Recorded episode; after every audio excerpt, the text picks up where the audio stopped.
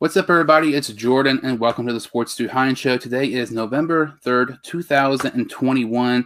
And on today's episode, we have so, so, so much to talk about. The college football playoff rankings were released last night. I'll talk about my rankings and why this rankings released last night was absolutely pathetic and way worse than anybody could have imagined. Uh, joining me in just a few minutes will be Ken, the sports guy. He was, you know, he's a big New York Jets fan he was at the Jets uh, Bengals game this past Sunday, where my Bengals absolutely blew it and made Mike White look like an MVP. We'll talk about the winners uh, and losers as the NFL trade deadline. Von Miller being traded to the Rams. Uh, we'll briefly talk about the Henry Ruggs situation. Uh, Jameis Winston and Michael Thomas both out for the year. Derrick Henry is out for six to ten weeks with a foot injury. Rodgers is out against the Kansas City Chiefs. So much more. So, like I said, I'll go ahead and get started talking about the college football playoff rankings. Uh, these, in my opinion, were horrible.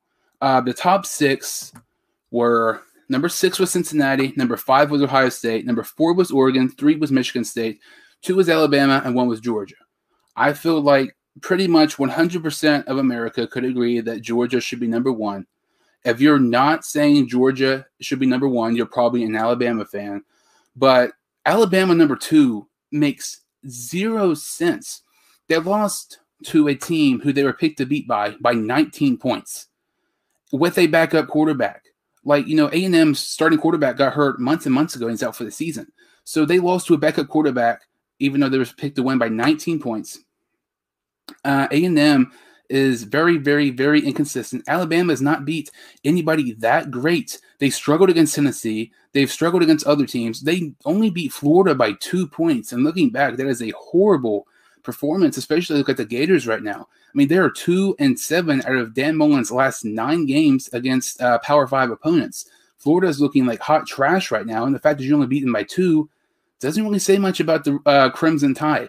This looks like, honestly, in my opinion, one of the worst Crimson Tide teams, uh, teams we've seen in several seasons. Number three is Michigan State. I don't get this at all. I know they came back and beat Michigan, but this is a Michigan State team who nearly lost to Nebraska in overtime. They've nearly lost a couple other games. They've not really played great in some of their wins. Their wins have been deceiving. Despite getting wins, they haven't really looked good. I don't think they should be number three. They're not the best team in the Big Ten, and that says a lot for me saying that because I know I ha- when you see my rankings, uh, you think I'm Ohio State fan. I am not at all. I cannot stand Ohio State, but I feel like the disrespect for them in Cincinnati right now is absolutely ridiculous. Number four is Oregon. You know, obviously they beat Ohio State at the beginning of the season without, you know, their best player, Kayvon Thibodeaux, the defensive end, who's right now projected to probably go first overall. And Oregon's lost to Stanford. Stanford is right now not ranked. They might not even be, go to a bowl game. So when you look at Oregon above Ohio State, I understand the head to head, but at the same time, at this standpoint, are we going to have Stanford ahead of Oregon just because Stanford beat Oregon? I I do not understand this. Right now, if Ohio State played Oregon, it would not be a game. It would be over by halftime. Ohio State would beat them by at least 20 points, in my opinion. Oregon is the worst team, I would say, probably in the top six. Oregon was very fortunate. They played Ohio State at the right time. Look at Ohio State. They're one of the youngest teams in the country playing against a freshman quarterback. Lots of these guys are young for Ohio State. You have Williams, the running back, who's a freshman as well. So you're playing, you know, you obviously you're playing in Columbus, which is a very p- difficult place to win. You have the best win of the college football season so far, getting a very impressive win uh, at the shoe against Ohio State. But look at the time you played them. I feel like that's what we talk about in college football the most it's great when you have wins against you know good teams, but when did you play them? Right now, like when you played them back then, Ohio State was at the worst. You played them right now, like I said, it would not even be close. And Ohio State's number five. I, I, I in a way, I get to head to head, but I just don't get it. Like Stanford to me, uh, are you going to put them over Oregon? Are you going to put other teams over this? Like it just doesn't make sense. Right now, Ohio State, in my opinion, is the second best team in the country. They are playing out of their minds. Obviously, you know, they did not beat the spread against Penn State, but I feel part of it was because Penn State was actually very, very good that game. They played great on all three phases of the game. But I mean, they scored over 50 points against Indiana. They scored 50 points in two previous games. CJ Stroud, uh, the game prior to the Penn State game, has had at least four touchdowns and over 300 yards in all three of those games with no interceptions. He's playing out of his mind right now. And Cincinnati, is number six. And I know I'm a Bengals fan. You know, if you haven't seen my videos before, I, am a diehard Bengals fan. That does not make me a Bearcats fan. I am not a Cincinnati Bearcats fan at all. But I'm getting sick and tired of the group of five hate for no reason. They beat the 10th best team in the country, which is Notre Dame. They beat Indiana. They're undefeated right now. What more do you possibly want them to do? And we're looking at it right now. You see Alabama and Georgia both are two and one. They're going to play each other in the SEC championship game. If it play if it, was right now, there's no way no way um, Alabama would beat Georgia. Michigan State will play Ohio State in a couple weeks. Whoever loses that game is more than likely out of the top four teams in the college football playoff. And then it, it's interesting because Oregon, if they went out, there's a good chance Oregon's going to be in the playoffs, which is kind of understandable if they if they beat Ohio State and they did have one loss, but they, that Ohio State win is very impressive. If they went out, I would have no issue being a, with Oregon being in the top four. But then you look at Oklahoma. You know, Oklahoma's really the odd team out in this. Oklahoma's eight right now. They've not played anybody great. They've played very, very bad in the, the games that they've won. They should have lost to Kansas. They should have lost a couple other games. They played horrible against Tulane, who's a one-win team right now.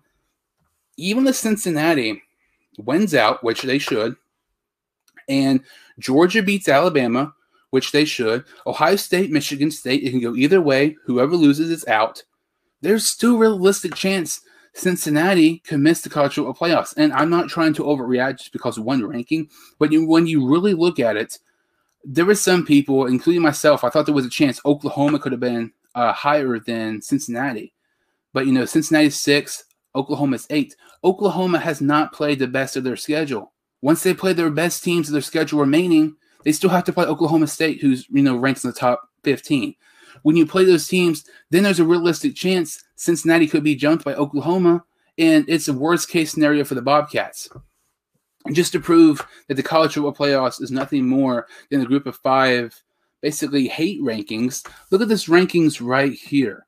Um, if you can see it, it says not ranked by the playoff committee, but ranked by the AP poll. UTSA is not ranked, which to me is absolutely ridiculous. They're the only team in the country who is not currently ranked in the top 25 who is undefeated. Houston, they are ranked in the AP poll, but they're not in the uh, playoff committee. Coastal Carolina, SMU, Louisiana. If you spot the difference right now and the common denominator, it's the fact that all five of these teams are a group of five teams. They hate the small schools. That's why they have Cincinnati number six. And I mean, it is ridiculous. If you don't have Cincinnati in the top four, I think it's stupid. If you had them five, maybe I could get it. But six is absolutely disgrace to Cincinnati because there's nothing more they can do. They've done everything you've asked them to do, and you still treat them like absolute trash. It's embarrassing. It's ridiculous to college football. This was going to be the year that a group of five team possibly could have been in the college football playoffs. Right now, it's, I mean, it's still possible, but way, way, way more things have to go their way than originally planned. Cincinnati right now is just absolutely ridiculous at number six. So that was the college football playoff rankings. Number six was Cincinnati, five Ohio State, four Oregon, three Michigan State, two Alabama, and number one, Georgia. Here's my rankings real quick. I have Michigan State number six. That, that was a very, very impressive win against Michigan this past week. But like I said, they've played very inconsistent at times. And uh, they they should have honestly, you can make a case they should have had a loss right now. You know that Nebraska game they played some bad others. Number four, excuse me, number five is Oregon. I know they had to head to head against Ohio State, but they had the worst loss out of these six teams. I personally believe Oregon is probably the worst team out of all these six teams in the college football playoff rankings. Um, I don't think they have a shot against any of these teams right now. Uh, if they played Ohio State today, it would not be a contest. Number four is Alabama. They do not look like the same Alabama team. Uh, you know, they lost against A&M, which is a p- pitiful performance. You know, they I mean, they played bad against Florida. They played bad against Tennessee. They played bad against uh, other schools. Uh, not the same Alabama team. Uh, number three is Cincinnati. Um, there's no way I could have Cincinnati above Ohio State right now. Cincinnati has done everything they possibly can, and they have to be in the top four. My, my opinion. There's no reason they shouldn't be in the top four. Cincinnati is better than Michigan State. Cincinnati is better than Oregon. And uh, I just feel like uh, Cincinnati's not been playing up to their you know competition as of late. You know they had a stumble, stumbling block against you know Navy, kind of struggled there, struggled against I believe Tulane, week or so ago. And then number two, I, I have to have Ohio State. I know I sound crazy. I know Oregon has the head to head right now. The two best teams in the country are, in my opinion, not even close. It's Georgia and Ohio State, and everybody is a major, major drop off. Ohio State is playing out of their minds right now. If you're a team, if you have them on your schedule, it's you might as well go ahead and mark it as a loss. And this Ohio State Michigan State game is going to help Ohio State's resume. I don't think it's going to be as close as people anticipate. I know that Penn State game was close, but Ohio State did play good. It's just the defense for Penn State really stood out in that game. Obviously, Georgia number one, but I feel like I, I know ha- having Ohio State's number two is very questionable, but I feel like right now, I know their resume is going to speak for themselves soon, uh, beating Michigan State and probably you know Michigan. Ohio State and uh, Ohio State and Georgia, I think, are the two best teams in the country. And you see the the two and three, Ohio State and Cincinnati. If you're a fan of football and if you live in Ohio, I mean that's like a dream match. You know, the big brother against little brother, Ohio State against Cincinnati. Luke Fickell's former uh, team, you know, Ohio State. That that has amazing, you know, uh, ratings and everything like that has potential to be an amazing game. But ultimately, right now, I think Ohio State would win. If Ohio State played all these teams in the top six, they would beat every single team except Georgia. Uh, this was just a horrible, horrible, horrible uh, college football playoff rankings by the committee. You know, I expected it to, I expected it to be bad, but I don't think anybody could have possibly imagined it to be this bad. Uh, it's going to be very interesting. You know, next Tuesday with the rankings because you know there's some big games this week. Um, so joining me now is Kenny the Sports Guy. You know, Kenny was able to attend the Jets Bengals game this past week. Um, you know, his favorite team, the Jets, was able to defeat uh, my favorite team, the Bengals. Pitiful, pitiful game by Cincinnati. Um, how you doing today, Kenny? I'm good, man. How you doing? I'm doing really, really good. Uh, good. Glad you know you can be on the show and everything. You know that's kind of where you know we're going to start the today's topic. You know, you joining the show was the Jets uh, Bengals game. So, what were your kind of initial reactions to the game and just the overall performance of Mike White? And you know, what were your thoughts on the Jets' impressive victory against Cincinnati? Well, first and foremost, I came into MetLife Stadium with very little expectations because I was expecting like a blowout since Zach Wilson was not playing. So when I got to the stadium, I had to look up who was Mike White. And apparently he was drafted by the uh, Cowboys a couple years ago, was released and now signed with the Jets. And in my mind, and I, I thought that, you know, he's to throw like five interceptions, like a Nathan Peterman kind of game. So when he started to swing the ball well, I was like, who is this guy? And at the end of the game, he threw for over 500, I mean, 400 yards. And I was just shocked, to be honest, that the Jets actually beat the Bengals on Halloween Day. It was just amazing. And it's interesting because you look at the Jets, and you know, the Jets heading into the season, they didn't really have much expectations. You know, obviously having Wilson has some other guys the Jets are one of those teams. Maybe you see four or five wins, but they're obviously not going to be in the playoffs. To me, I thought the Jets were one of those teams who they might not get many wins, but they're going to be competitive and have those occasional upsets. Oh yeah, it's oh yeah. Because I mean, we're eight weeks in the NFL season. You know, week nine this week, the Jets have two wins, but two of their wins are against the two of the three best teams in the AFC. You know, the Titans and the Bengals. The and number one seed Titans. Yeah, and nobody expected that. And at the time, you know, just last week, you know, the number one seed Bengals, and this was without Zach Wilson. You know, Mike White was a guy I've seen before. You know, I'm a I'm a diehard Marshall fan, and he played at West Kentucky. They're in the same conference. I've seen Mike White a couple times play in person, mm-hmm. and he was a guy who wasn't really great. He was best in those like short intermediate passes, 10, 15 yards. And that's really exactly what, you know, the Jets game plan was absolutely executed perfectly against Cincinnati you know, those four or five, six yard passes to their running backs. You know, Michael Carter had tons and tons of yards. He, he was a player of the game. Yeah, Johnson had uh, lots of receptions as well. I, they had over 150 uh, receiving yards just within their running backs, which is really unheard of.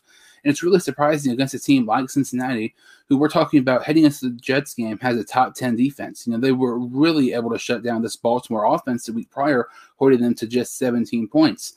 So I, the game plan by the Jets was ran perfectly, mm-hmm. and it was surprising that Robert Saleh, who I feel like right now, you know, heading into that Bengals game has kind of had some unnecessarily criticism towards them when you look at all the injuries and how bad their offensive line has been at times. But you know, with Becton being hurt, you know, Zach Wilson being injured, but looking at you know Robert Saleh outcoached Zac Taylor, and Zac Taylor's uh, game plan and his play calls at times were good. There were sometimes like you know Tyler Boyd passing to Mixon, uh, Ja'Marr Chase going uh, in the backfield for a rushing attempt. You know some of these trick plays. You you know you if you watch Bengal games, you're even surprised that he's having these type of play calls. Yeah, I was shocked. Then there's other times where he just has these dud play calls, and it's so weird because I, I said it before we started. Last week, I admitted I was wrong about Zac Taylor. He finally has a very, very impressive win. We're first place in the AFC, and then he has a dud performance this week. And I feel like I, I may have, may have, uh, you know, said I'm sorry that I was wrong about Taylor a little bit too early. But you know, Taylor's game plan. You know, we had over 30 points. 95% of the time, when you score 30 points in the NFL, you're going to win. You know, mm-hmm. our defense coordinator, Lou Anarumo, was pitiful. Uh, this is his third season. I would say there's a there's a good you know debate that you would say this was his worst game as a defense coordinator for the Cincinnati Bengals. And lots of Bengal fans, you know, at the end of the game, towards the end, you know, Burrow has that pick, and then the Jets score, and then they're up, and then um, you know the Jets have the ball. It's it's third and long, and and then you think it's going to be a holding penalty, but instead it's unnecessary roughness by Mike Hilton, and and this right here, and it's interesting. It should never come down to this, like if if you want to make like a major major excuse, and if we're playing against a great team, I can maybe get it. But when you're playing against the Jets, who are let's be honest, one of the worst teams in the NFL heading into that game with a backup. You, you get no argument from me there. yeah, and a backup quarterback who has never started the NFL game you should never, ever, ever be in that situation where you're coming from behind against a team you were picked to win by 10 points against. You know, this is a Bengals team who's starting to have expectations. And, you know, in this, you know, in that game, they're the number one seed in the AFC. You're playing against a team who had, I believe, the worst record, tied for the worst record in the AFC. It, it should not happen. Like, I understand if you want to make excuse in a different scenario against a great team, but when you're playing pitiful against a not good team, when you make excuses like that, you just make yourself look bad and the fan base look bad because. Mm-hmm. I, I, feel like we are on the cups of you know uh, capable of being uh, in, uh, in the playoffs and having a playoff win. But when you're a good team, and if you want to be one of these elite teams, you should not be making excuses about one penalty uh, possibly, even if that wasn't a penalty, you're still having to go down the field and at least you know score, which at times was inconsistent for the Bengals to do. But the the complaining of the uh, penalty was just unnecessary, and I feel like the, the Jets just played overall great. I mean, they won all three phases of the game. The Bengals, you know, shot themselves in the foot. They had opportunities and they just blew it. There was times where you don't really see them mess up this season, but you know there's memories of last season where you know we just screw up when we shouldn't. It's like the Bengals, you know, you it's hard to have expectations for them, and you get to get your hopes up because you're number one seed, you just beat one of the best teams in the NFL, and then you lose one of the worst teams in the NFL. Just a, a pitiful performance by the Bengals and a very good performance against the Jets, who have lots of momentum, you know, heading into tomorrow's game against the Colts. Well, they have to because Mike White is supposed to be the next uh, Lord and Savior of the Jets right now, and he has to produce now because Zach Wilson is out for I think four weeks. One, uh, the Jets' offense is finally clicking after after nine games now, and they need to get it together uh, right now because the division is technically still in play for them. Uh, I don't see them winning the division, obviously, but they're like probably at least maybe three to four games back in their division if they continue to win. But I see the Bills winning the division. Obviously, the Patriots are still going to be there because they're still the Patriots because of Bill Belichick. But as for the Jets, I think uh, their schedule is going to be a little bit more in favor of them because they're going to be facing teams that, on paper, that they're going to uh, beat, that should beat, but they won't. But I'm I'm actually excited for Mike White and uh, the Jets this season. So you know, obviously the Jets play tomorrow on Thursday Night Football against the Colts. Uh, what are your kind of expectations, and what have you? What is your score prediction for that one? I honestly I have no expectations for the Jets. I want to keep it low because uh, if I keep it high, they will usually disappoint me. but I think uh, Carson Wentz is going to throw a lot of interceptions to to the Jets, and surprisingly, it might be a blowout for the uh, for the Jets. I think uh, Colts defense is a little bit too suspect. Um, Carson Wentz, he's throwing interceptions left to right.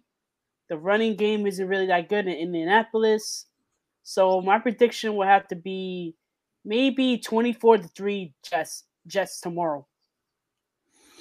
It's interesting because when you watch Carson Wentz, there's moments where he, you know, has a flash and he just looks great. And then the next play, it's like, what the heck was that? Like that was horrible. That looks like something a high school quarterback shouldn't even be doing. Exactly. watching the um the 49ers game, you know, it was pouring rain. Uh, I don't remember the receiver he threw to, but it was a terrific, like 50, 60 yard bomb. Amazing pass. Like one of the best passes I've seen by Wentz. Mm-hmm. And then, like, the next drive, he should have threw like two, should have been interceptions, but the, you know, corners dropped it because, you know, it's raining so hard. But with Carson Wentz and consistency is what really makes this game interesting. And one thing, it I don't know if it helps the Jets or not, is because this is on like a short, you know, week. Because the the uh, the Colts don't really have as much time to prepare for Mike White, who hasn't really seen much experience in the NFL. Mm-hmm. So it might be kind of you don't really have as much time for a game plan against him. But it's interesting because when you look at quarterbacks who have these one great games, um, we see in the past they just kind of like fall off. You know, uh, Taylor Heinicke, you know, played last season in the playoffs. You know, he loses, but he played great. You know, and then you look at uh, this year. You know, he plays good in the uh, uh, primetime game, and he wins against the Giants. But since then, he hasn't really been playing good. I know this is really you know off topic. You know, like I said earlier, I was a big Marshall fan. You know, Rakeem Cato was like amazing around here. He was the best, one of the best quarterbacks in school history. Yeah, I remember. You know, he was up there, you know, with Chad Pennington, you know, former Jet, Byron Leftwich, and you know, he didn't really have a chance in the NFL, so he played in the CFL. And it was his first CFL start. He really took like the CFL by storm that one week. He had like four touchdowns. He nearly had as many touchdowns as he had in completions. He was phenomenal. Nobody in the CFL really heard of him. And then the following week, he sucked. And then the following week, he sucked. And like the game plans for a quarterback who just has one good game, like these guys, these cool stories who you know have one good game, and then after that, just they just kind of like fall apart. And it's interesting with Mike White. I wouldn't be shocked. We maybe kind of saw a similar resemblance because when you look at uh, Mike White, you know when it came to the deep ball, he was good, but he was kind of inaccurate at times. But you know if you study those little five, six yard passes. Once you start looking at him and you know his tendencies, they're not going to be hard to stop. So it's interesting this one. Uh, I think it'll be a close game. I think the Colts are picked by 10 in this one. I'll probably say the Colts 17 to 13, but I, I think it is possible we see the Jets uh, having another upset win because just the inconsistency of Carson Wentz in this Colts team because they should really be much better than they are. But this Jets team has proven. I mean, beating the Titans and beating the Bengals. I mean, if they're capable and beating those two teams, they're definitely capable of beating this uh, Colts team tomorrow night.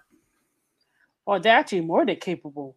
Um, that's why I chose to uh, for them to beat the Colts because like I think the offense is actually clicking. It's to be honest with you, I think the offense is actually better under uh, Mike White than than Zach Wilson. Look, I know Zach Wilson is a rookie and he still has some growing pains to do, but he needs to, you know, learn from Mike White and just, just watch tape on him and just uh, just apply his game to uh to Zach Wilson as well.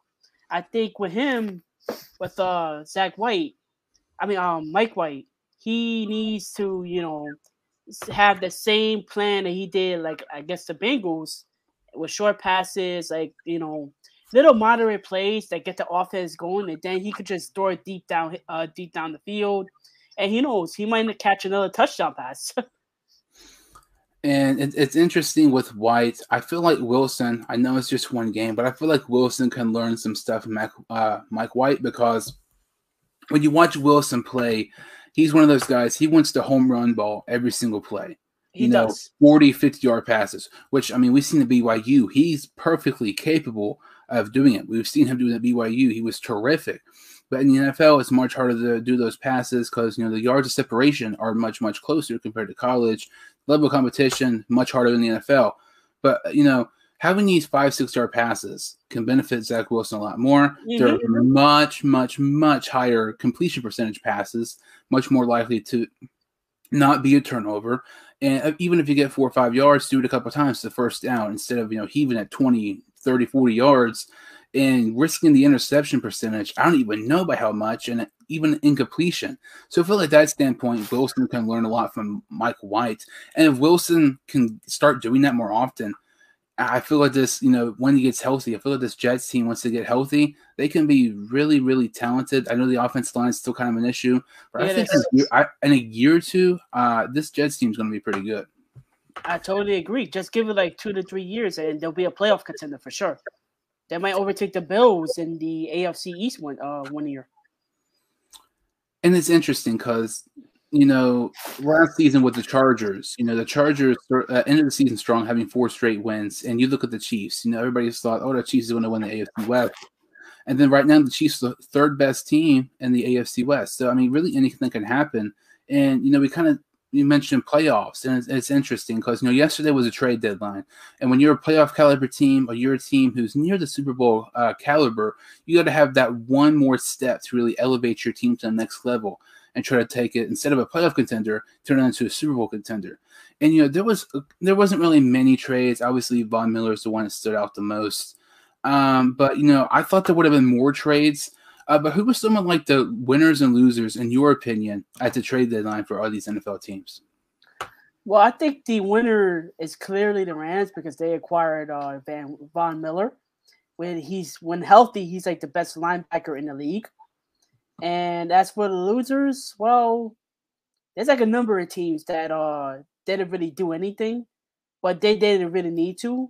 So let's say, for example, the Cowboys. The Cowboys, I would love to see them add another defensive player. And uh, the offense is still top notch. They didn't need another wide receiver. They, they didn't need another uh, running back. As for the other loser I have, I will have to say maybe the Dolphins and the Texans because of Deshaun Watson. Because over the last few months, Deshaun Watson was linked to being traded to the Miami Dolphins. Like it, it got it, it intensified so much that trade was imminent. But at the la- at the eleventh hour, uh, the owner of the Miami Dolphins just said no, and he just uh, he said that he didn't need Watson up to that point. So I would have to say the Dallas Cowboys are the losers. Uh, the Miami Dolphins are also losers, and the Houston Texans are also losers. And winners is clearly the Los Angeles Rams? I would say one winner, obviously, that would be the Rams. You know, I mean, you have Von Miller, you have Jalen Ramsey, you have Aaron Donald. I mean, it's just absolutely crazy. I mean, you've traded to get Ramsey, you've traded to get Stafford and Von Miller. I mean, you have it's like in a Madden franchise, you know, you're doing all these trades and it's just not fair. Mm-hmm. But you know, that, you know, Von Miller is not what he used to be. But I feel like that's just an extra step, an extra piece for this Rams team, who's already a Super Bowl contender. They might not be the best team right now, but when you're looking on paper, I feel like the Rams are definitely up there and one of the best teams on paper in the NFL. Uh, Agree. Me, he mentioned Dolphins, but I'm going to see the Dolphins for not that reason. I, I don't feel like Deshaun Watson uh, trade was necessary right now because I know like if Deshaun Watson was traded, he could have played for the Dolphins. But even if they went out, there's still a possible chance that they wouldn't even make the playoffs. So I feel like Watson being traded at the in the offseason is more likely. But with the Dolphins, to me, uh, Xavier Howard, like I do not understand why you would not trade him. After the season, he still has three years on his contract, and you know he's one of the more higher paid corners in the league. But by the time his contract ends, that's going to be cheap for a corner. So he's not going to. He doesn't have that bad of a deal as people think. When you look at teams who need corners, you know, I, I know the Buccaneers. I don't think they have enough cap space, but you know they could use some corner help. You look at other teams. You mentioned Dallas. They could use some defensive help obviously the, the Miami Dolphins are not going to be playoff contenders this year or Super Bowl contenders. Mm-hmm. They might be contenders right now at having the first overall pick. So why would you not trade Xavier Howard for extra first round pick for a team who possibly, as of right now, looks like it possibly could be in the re- rebuild mode mode and something else? The Dolphins do not have their own first round pick. The Eagles have that pick. They have the San Francisco 49ers uh, first round pick this season. So once the 49ers start getting healthy and everything, and George Kittle and all those guys come back, the Niners are going to start winning games, and that's really going to affect the Dolphins, you know, where they're going to draft. Since they don't have theirs, you can't rely on your own draft pick having one win. You're not going, you're not going to have that. So why not trade Howard and get a first and maybe a fourth to help that? You know, you're having two first round picks. Maybe you trade that uh, in hopes of you know giving more up for Deshaun Watson in the offseason. And something else, one other team I have put it winners and losers. I'm going to say for the winners uh, is the Broncos. And I know some people might say that's kind of dumb, but Von Miller, I believe it's the final year of his contract. They got a second and a third round pick. This is a team who, on paper, is extremely underrated. They could just find that quarterback. I think they are going to be outstanding. And second or third round pick isn't bad for a team who's kind of in the middle of the bubble. I mean, you can you can get you know a starting you know wide receiver who can you develop, or starting you know uh, another defensive player who can develop as well. So well, I don't dislike that trade. I understand some people are mad. Why would you trade Von Miller? He's done everything for your franchise. But it was kind of, it felt like he kind of wanted out of Denver because the Broncos, despite being 500 right now, they are not good. You know, they started off 3 and 0, but those teams they beat, you know, combined record of 0 and 9. Like their record is very deceiving. And with, I, I, I would have them as the winners. And one other loser to me is the Green Bay Packers. With Robert Tonyan out for the season, there is no reason the Packers should have not traded for a tight end. I, I don't get that at all. And a tight end that really stands out to me I mentioned Miami was Mike Gesicki. Mike Gesicki's in the final year of his contract, and the Packers don't have much salary cap right now. But with Gesicki at the uh, final year of his contract, the Packers would be able to make that move, and you could even trade and um, overpay if you wanted to to make that trade to get one of the better tight ends in the league to help Rodgers get more weapons because this is you know the the last dance for Rodgers and everything like that. And even you know Dallas uh, Goedert, you know the tight end of the Eagles, they're also in a rebuild situ- uh, situation as well. And Goedert's in the final year of his contract too. Um, Evan Engram, I know he has, I think he has more drops than touchdowns in his career, and he's hurt half the time. Mm-hmm. But even those three tight ends, I felt like could have been so beneficial to the Packers. I was honestly surprised the Packers not make one of those moves because I mean now's your chance. I mean Tonyan, you know, put him on just about any other team. He's not going to have that much of an impact. But the fact he's basically your second weapon in Green Bay, now he's out for the season. Um, and, and, even when Davante Adams was out, you know, Rodgers he didn't have as good as weapons. You know, when you have guys like Randall Cobb having to step up, and I know other guys was out as well. But the not getting a tight end for Green Bay, I thought was really, really the wrong decision. I know some people think, you know, stay put. You have the best record in the league. Just keep it that way. But you have to get, you have to make that one extra step to make your like help your team even more to instead of being in the NFC championship game and losing every year, getting one more impact player and making the Super Bowl instead. What about the Kansas City Chiefs? I have them as a loser also. I, I don't know I've they're kind of in the bubble. Like I, I don't feel like I don't know. They don't have, they don't have a ton of cap space. I, I like the Melvin Ingram trade. You know, they traded a six round pick for him. I don't dislike it, but he's kind of towards the end of his career. Like, yeah, I would, I would, if I had to pick, I would probably put the the Chiefs more as a loser than the winner because this is the Chiefs team, you know, who is not good right now. They're eventually going to get better, but if you give them some more pieces, they're they're going to get better and have the expectations like they once were heading into the season. And they're one of those teams. They're not going to have these guys in contracts forever because you know they paid Mahomes a stupid amount of money. So yeah, I, million. yeah, I could I could get why um, uh, the Chiefs would be a losers. Well, I think the they should have added more pieces to the defense and the O line as well, and also another running back could have hurt because that offense right now is I hate to say it, it's a little bit stagnant. But it's not the offensive fault. It's more of Patrick Mahomes because Mahomes is getting really, really cocky on his throws. And it actually shows like when you watch him on tape. Say for example, like uh the last game, well, the game against the Titans, he threw an interception while he was sacked, which is un unnecessary. And I feel like Mahomes is gonna. I wouldn't say Mahomes is losing it. He's losing his skills because he's still one of the best quarterbacks in the league, but he's just getting more and more cocky every game, and that's not good at all. And you mentioned that play. You know, that play probably won't be shown on ESPN, but when Mahomes does a simple, like, 15 yard pass to Kelce for a touchdown, that'll be all over ESPN. Exactly. I, I, I, do not get, I've never understood the obsession with Mahomes. Matthew Stafford has done plays like that for over a decade in the Lions, but nobody cared or nobody even listened or looked or anything because he played for one of the most uh, embarrassing franchises in NFL history Mhm. were the Detroit Lions, and they didn't win games. But when Stafford does it with the Rams, oh, did you see what Stafford did? It, it's so it's very aggravating, but it's interesting. There's lots of you know things with the deadline. You know, kind of expected more trades to happen yesterday, and kind of staying in the AFC West, but not for a good reason. You know, yesterday was supposed to be, you know, trade deadline. Watson could be dealt. You know, who everybody could be dealt. There's going to be tons of trades. It, it was very weird because the you know. I don't know. The, the mood kind of changed, uh, you know, la- yesterday when everybody's talking about the trade deadline Mhm. you know, obviously we haven't heard by now, you know, if you're watching, you know, Henry Ruggs was involved in a, you know, DUI, uh, you know, car crash that actually killed someone and that person's dog. And it was, I looked at my phone the car before we started. I believe uh, Henry Ruggs' car was going 162 miles per hour Yep. two seconds before the crash. Like to me, I'm just I don't really want to talk about this for a long time. I'm just simply going to say um, Henry Ruggs 100% deserves jail time or prison time, whatever. He should never, ever, ever, ever, ever, ever play NFL snap um, in the NFL again. Uh, this is just it, it's so ridiculous when you when you have the money and you're capable of calling an Uber or a taxi or something like that, and you don't, and you could have prevented this. This is it's just so frustrating because you know we've talked about the the Deshaun Watson allegations, but I mean to me this just you know overtops it because this took someone's life that really could have been prevented. It's it's just a sucky sucky situation. Well, I agree. I think he deserves a, a jail time.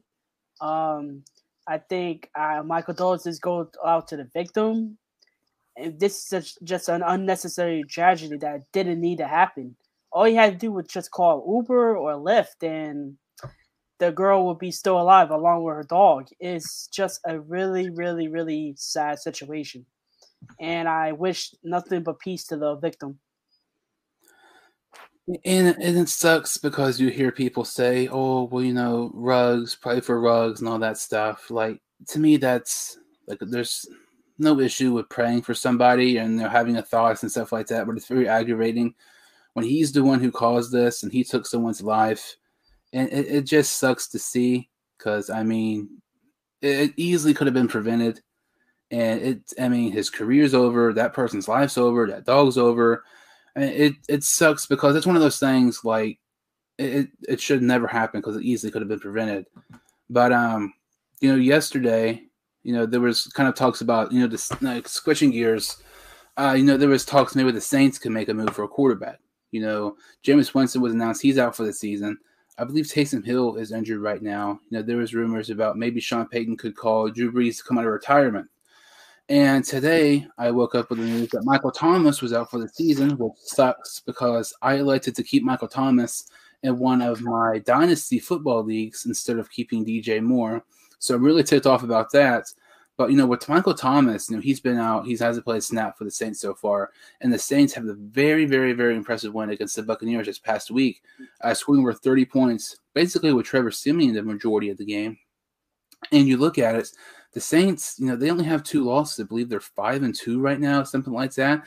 And they're without their starting quarterback. They're without. They've been out with their number one receiver for the whole season. So it's kind of surprised the Saints didn't make any moves. And now it's interesting. Maybe uh, the Saints could, you know, sign a quarterback or you know, sign a top wide receiver. What are your kind of whole thoughts on this, you know, uh, injury situation going on in New Orleans? Well, I don't know how in the world they beat the the Buccaneers uh, last Sunday, but somehow they put it off. And I think uh, Winston being out for the season is going to hurt this team. But they do have Taysom Hill, but I don't know if he's injured or not. But there's also one name out there that Sean Payton might call, and it's probably the most unlikeliest candidate. It's uh, Philip Rivers. So reportedly, Rivers told uh he gave an interview with a uh, journalist and he said, "Oh, um if the Saints uh give me a call, I will gladly come out of retirement." So maybe Philip Rivers might be a good sense for the Saints offense since you know he's out he's one year out for this last NFL game. He can still sling the ball around and despite the you know the depleted offense that the Saints have, I think calling Rivers right now it would be like your best bet for the Saints. I mean, they need a quarterback. Uh, Jason uh, Taysom Hill's injury is not. It could be considered long term or short term. But if I was the Saints, I would just call, you know, uh, Philip Rivers and have him join the team or a tryout. And I, I feel like that would probably like if you're going to sign a quarterback, that's obviously the best option because when you mm-hmm. start looking at Philip Rivers, I mean, he's going to be a future Hall of Famer, and I feel like if you sign Philip Rivers, it's not going to bring the as much. I don't know. I guess bad media attention if you maybe signed a guy like Cam Newton or something like that. Because I know some people, you know, Cam Newton was vocal about not being signed, and then he had the vaccine, so then maybe a team would sign him. But if I'm the Saints, I would consider signing Rivers more than Newton because Rivers fits Drew Brees' playing style. You know, exactly for real, uh, for, forever, much much different uh, than Cam Newton. Cam Newton does not really fit that mold for Sean Payton quarterback, but. I, I don't know if right now would be the time. I feel like if the Saints won one or two more games, then I would I would definitely do it if I'm New Orleans. But right now, I feel like I know you're five and two, but you still had to play the Buccaneers. You still had to play the Panthers, who should be better. You know, the uh, the Falcons have improved a little bit. They don't have an easy schedule. And they're still able to get maybe one or two, and then all of a sudden, like you're you're six and two, seven and two, something like that. It's not consider it. Right now, I think it's just a tad bit too early for somebody to come out of retirement who just retired. But um if they win the next like two games, something like that, I'm all for it. But I think maybe just give it a week or two, and, and, and then we'll see. But I, I, would love to see River, Rivers in um, New Orleans. I think it'll be a perfect spot. And think about it, even the limited times Rivers would be a limited amount of time Rivers would be in New Orleans. I mean, he could really mentor a guy like Taysom Hill, a guy like Winston. You know, Winston's already learned so much from one of the best quarterbacks of all time, Drew Brees. Then he's listening to another quarterback who's one of the better during our era, and Philip Rivers. I, I think it could be very beneficial if Rivers when they're going to the Saints. Yeah, I mean, uh, Rivers would be the perfect fit for this team, but are the Saints going to shell out a whole bunch of money out of him? I mean, that's going to be the key because uh, the salary cap for the Saints isn't really that good right now. But I mean, we'll see. I mean, who knows? Maybe uh, they call him and maybe he leads them to the Super Bowl. That would be a good story, actually. Especially for a guy who's played forever. And it's not really been a guy who's been in the postseason much during his time with the Chargers. And especially, and be just cool because he's played for the NFL so long, hasn't been to a Super Bowl before then he comes of retirement for a, you know, unfortunate circumstance for Winston and leads him to the Super Bowl. And it's crazy because the Saints, you know, they've had so much adversity right now. You know, they didn't have a home game for like the first month because, you know, with the, the, storms in New Orleans, you know, with Winston's out now. Michael Thomas hasn't played now. They've had some quite a bit of energy, uh, injuries and things come up, and they still are one of the better teams in the NFC record wise. And it's just crazy. Sean Payton has done a terrific job and coaching. I feel like somebody else has done a terrific job coaching so far is Mike Vrabel, you know, head coach in Tennessee Titans. Uh, the Titans to me have done much better than anticipated. I mean, when the Titans played the Chiefs together uh, a couple weeks ago, I mean, Derrick Henry had more passing touchdowns than Patrick Mahomes in that game.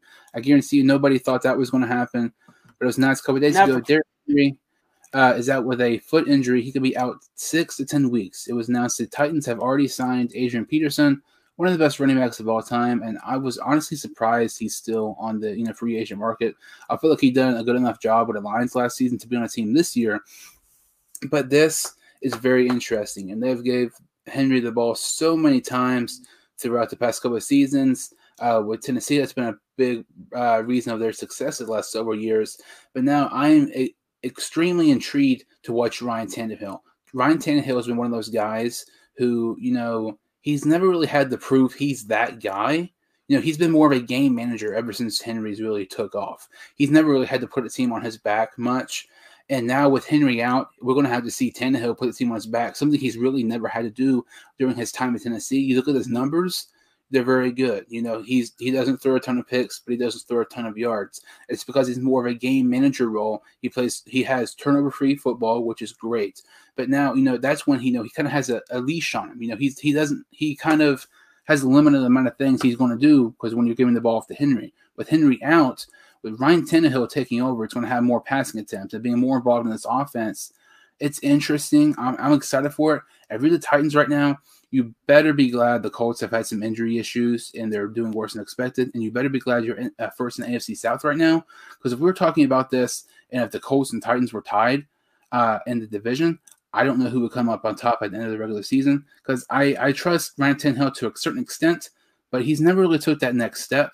I'm really intrigued to see if he's going to be able to take the Titans to the next step without his main guy, Derrick Henry.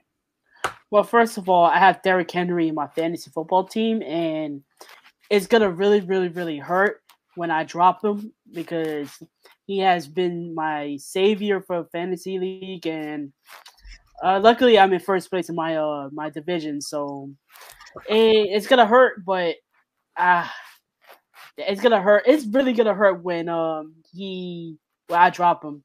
So, but anyway, I think Adrian Peterson is gonna be a good substitute for uh, uh Derrick Henry, but how much does he have left in the tank though?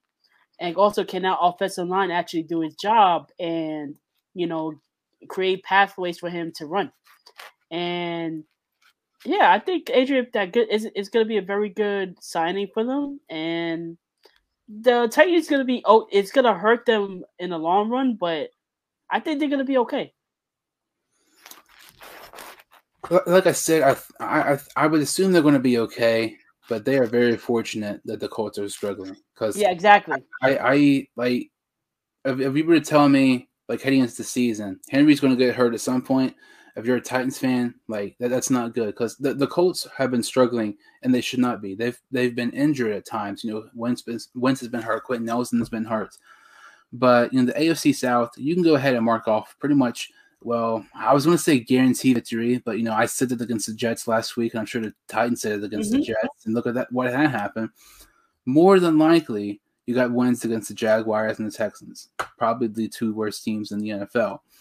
And those, so those you can kind of have those. With some of the other games, it's, it's kind of a toss up because you don't know how Tannehill is going to perform against a top notch defense, and because he's, he's never had to be that guy to put him on the you know on your back. You look at probably 90 other 90% of other starting quarterbacks in the league, they're the guys who have to put the team on his back. Since he has Henry, he doesn't have to do that. He just hands the ball off, runs away so he doesn't get hit. But with having Julio and trading him for him in the offseason, looking back, I think that's very, very beneficial now. Obviously, you can't, you don't know when injuries are going to happen. But if they didn't have Julio right now, that's even more concern. I know he's not what he used to be. But having AJ Brown and Julio Jones for uh, Ryan Tannehill with uh, Derrick Henry, uh, going to be hurt for a while. That's that's going to help Tannehill a lot, but I'm still intrigued to see how he's going to perform the rest of the season. Yeah, do you think the AFC South is a weak division though? Because there's only two good teams in it. Well, if if wait wait wait if you count the Colts as a good team, but I I personally think they're not a good team. The Colts. I think the Colts are average, but when they're healthy, I think they're good. But regardless, I even before the season started, and when I had high expect, expect, expectations for the Colts heading into the season, I had the Colts winning the AFC South. Obviously, it's not going to happen. I had the Titans at like ten or eleven wins. That's probably going to be around that range. And I was really low on the Jaguars and the Texans. And regardless of you know the inconsistency of the Colts, you have the Titans, and that's really it right now even before the season started, I thought the AFC South was 100% without a doubt the worst division in the NFL. I don't think anything else is possibly comparable because when you look at it, the only division that to me, like you can like the NFC East, like the Cowboys, and then you have like the Giants. I think they're capable of being the the Tex, uh, Texans and the Giant uh, Texans and the Jaguars. Every single team in the NFC East would be those two bottom teams. And I well, think I, I disagree. I think uh, the worst division in football is actually the NFC East. Like you can't really trust the Cowboys one. The football team, they're in shambles right now. Uh the Giants, who knows? I mean, they're just one quarterback away from being great. And you got the Eagles who it seems to be lost, but they're just there. I don't know. It's interesting because when you when you think about the AFC South and you think about the NFC East, they're kind of comparable in the fact you have that top dog in the division. You know, you have the Titans and you have the Cowboys, and then after that, the, the, I would say the Colts and Washington's comparable. Like as of right now, I think the Colts would win, but they're both those teams. You know, they've had injury situations, and they should not be that bad. They are underperforming, and they should be much better than they are. And then you mm-hmm. have the mm-hmm. Eagles, who Eagles aren't good. and then the Giants, who have expectations, but just their record have been, you know, unfortunate, you know, with some penalties against the Chiefs, the injuries also. In, in tons of tons of injuries. Uh, I think Barkley. Um, I think he was announced he has the coronavirus, and there's a chance he could possibly be out this week.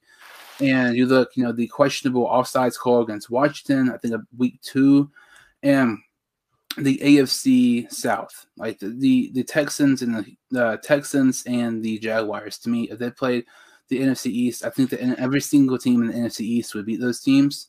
So I feel like the NFC East is definitely the worst team in the NFC. I would probably put them number two, but just because the lack of depth um, in the AFC South with the Jaguars and the Texans, I would probably have the AFC South as the worst team.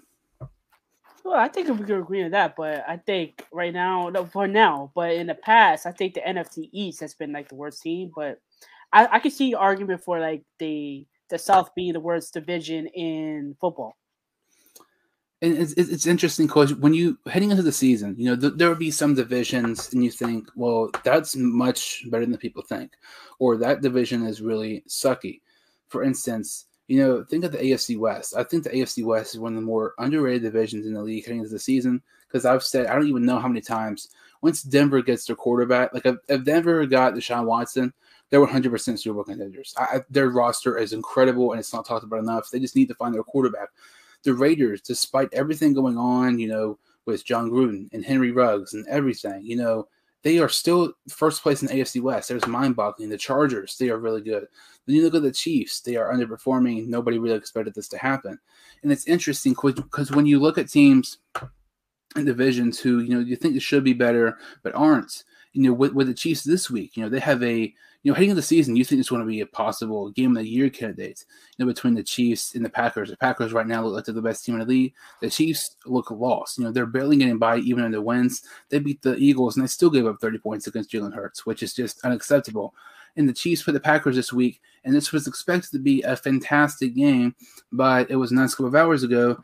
Aaron Rodgers is out of this game. Jordan Love's going to start. Aaron Rodgers is out because he uh, tested positive for the coronavirus and he did not get his vaccine, which is very, very interesting because we talked about before the show.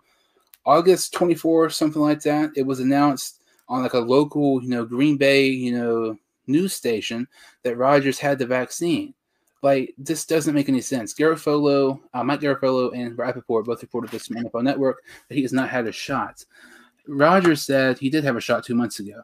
Like, I have no issues if you're going to take the vaccine or you don't take the vaccine. I'm not going to think of you differently for you know taking a shot. But I, I don't understand why Rodgers would lie about taking the vaccine. That just makes no sense to me. It's kind of ignorant.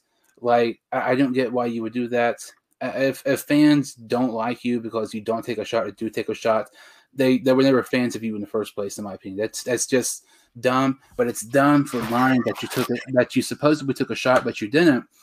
But this game, I mean, this this had match the year all over it potentially. And then we're going to see Jordan Love against this very, very bad Chiefs team.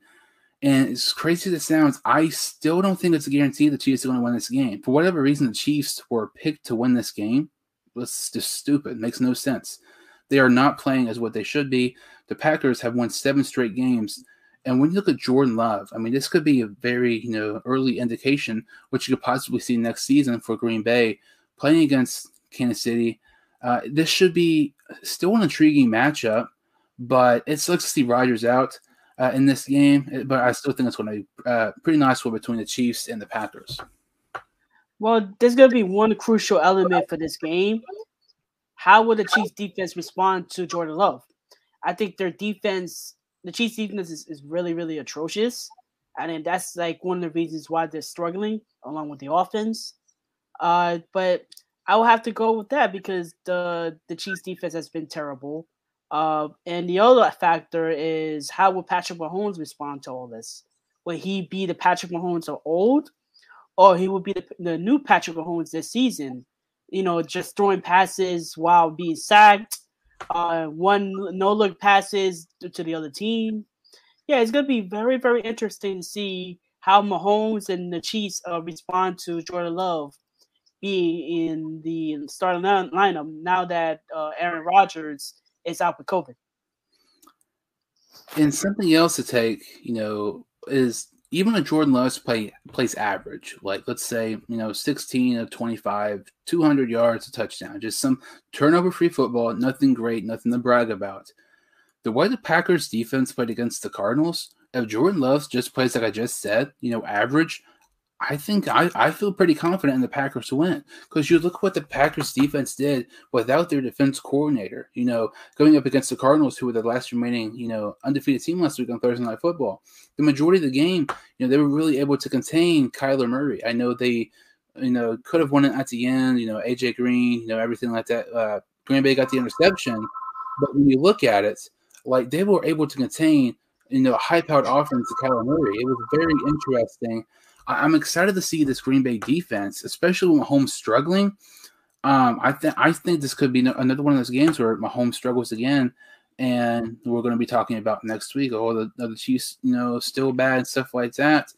I I trust this Green Bay defense right now much more than I do the Kansas City offense because even in wins like we saw on Monday, even when they've won games, their offense still does not look good. Well, yeah, I think uh, it starts with Mahomes one. But I'm actually more concerned with the uh, Chiefs defense because they have not seen tape on Jordan Love. It's like the Mike White effect, uh, Mike White effect when uh with the Bengals uh a couple of days earlier. So here's Jordan Love who's going to be thrust into the spotlight, but the Chiefs do not have any tape on him since he hasn't played an official NFL game. So is he gonna really is he gonna throw for over 400 yards like Mike White did, or will he be a dud? And also this is going to be like a sneak peek of the Jordan Love era when Aaron Rodgers is gone next season. And it's interesting because you know with Mike White, nobody expected him to throw just throw for over 400 yards. I had the Bengals defense and I had the, the Rams defense against the Texans. I went back and forth the whole week. The very last second, I took the Bengals defense because Corey Davis was out. So without mm-hmm. his number one receiver, he was still able to do that. Jordan Love has Davante Adams, who's arguably the best wide receiver in the league, and Aaron Jones is one of the better running backs in the league. So if Mike White can do that, at, at that time, the Bengals had a top 10 defense. Jordan Love is capable of having a similar performance to Mike White because how just utter trash this this Chiefs um, defense is. It's going to be a great game. I would not be surprised if the Packers won. As of right now, I'm picking the Packers because I, I I feel like with Jordan Love playing, Green Bay's defense knows they're going to have to step up and play just as good as they did this past Thursday, maybe even better to contain Mahomes. Uh, it's going to be a great one. I think it'll be close, but I think uh, Green Bay will take the victory in that one. And, you know, we've kind of talked, you know, uh, about football, you know, pretty much the majority of the time. You know, I kind of mentioned and talked about the college football playoff rankings before you uh, joined and everything and we talked about the you know trade deadlines and all that stuff. Some guys out for the season, and um, one kind of thing, one kind of final thing here. You know, I didn't really follow WWE like I used to, and you know, when I was thinking about you know topics what we're going to talk about, I was just randomly scrolling on Instagram and I saw somebody post this, and I thought it was pretty interesting today is the seventh year anniversary of the New Day, you know, forming. You know, New Day to me is one of my favorite WWE tag. Well, probably my one of my favorite tag teams of all time. I would say one of the most bigger names of tag teams of all time in WWE. One of the more well known ones uh, today. And so, do you have kind of like a favorite feud, storyline, match, or anything like that in the New Day? Oh man, wow! There's been plenty of feuds with the New Day, but I would have to go with that feud with the uh, the Usos uh, a couple of years ago. The Hell in a Cell match, uh, that tag team match was just incredible. I think Xavier Woods, uh, Big E, and Kofi Kingston. Uh, to me, they're not the number one stable in wrestling history. I got them actually probably in ninth place because there's been plenty of good stables other than them that's better than them, like in terms of you know having success, uh, popularity. Like for example, you got the NWO, the Hart Foundation, even the Shield recently. Uh, you got them. You got the Legion of Doom. Uh, you got all these old school tag team and uh stables that I think is better than the New Day. But the New Day is actually the, the best stable right now. Right now in recent history. Yeah, I, I would it's, it's it's interesting because the New Day was wrestling like 20 15 20 years ago 25 years ago they would not be nearly as popular as they are today because they're much more kind of like the kiddier product, something you want to see, you know, kind of in the Mhm. attitude era. And since wrestling has just been dying year after year after year, the viewership has been decreasing by a lot the last several years. They've not really had much competition when it comes to top stables and you know not just WWE but in you know wrestling as a whole. My favorite member in the New Day would definitely probably be you know I agree with what you said with the Usos. Uh, that was just a fantastic storyline. So I felt like the the storylines with them and the Usos were always the best ones, and the um I don't know what you call it, like the um uh the the rap thing on Fourth of July when they mentioned the Xavier Woods and they were, with uh Paige. I thought that was Yeah, pretty yeah. I Um, remember that. I, I th- I think that and just their storyline with the Usos is probably my favorite. But it's crazy because seven years ago, you did not think the New Day was going to last at all. They're kind of like retribution. You know, it was one of those things. You know, that they hype up and you think it's going to be crap, and they turn out to be you know one of the more popular tag teams in recent memory. And it's it's just crazy. But you know that kind of about really does it. You know for this episode. Like I said, you know we kind of talked about the you know trades at the NFL trade deadline, winners and losers at the uh, trade deadline. Some uh, you know people going to be out the next several weeks, out for the season.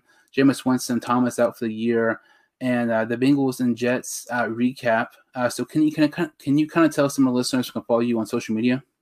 Yeah, you can follow me on Twitter at Kenny underscore sports and on Instagram at Kenny the Sports Guy. Again, on Twitter at Kenny underscore sports and on Instagram at Kenny the Sports Guy. You, you can also find me at www.kennthesportsguy.com, Ken with two N's.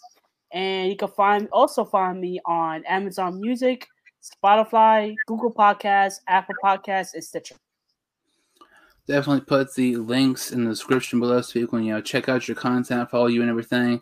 Uh, that about does it for this uh, video. Make sure to like this video and subscribe to the channel. Make sure to follow me, the Sports Dude Heinz Show on Instagram and S Dude Heinz Show on uh, Twitter. Uh, once again, thank you all so much for listening. I will see you all next time on Sports Dude Heinz Show.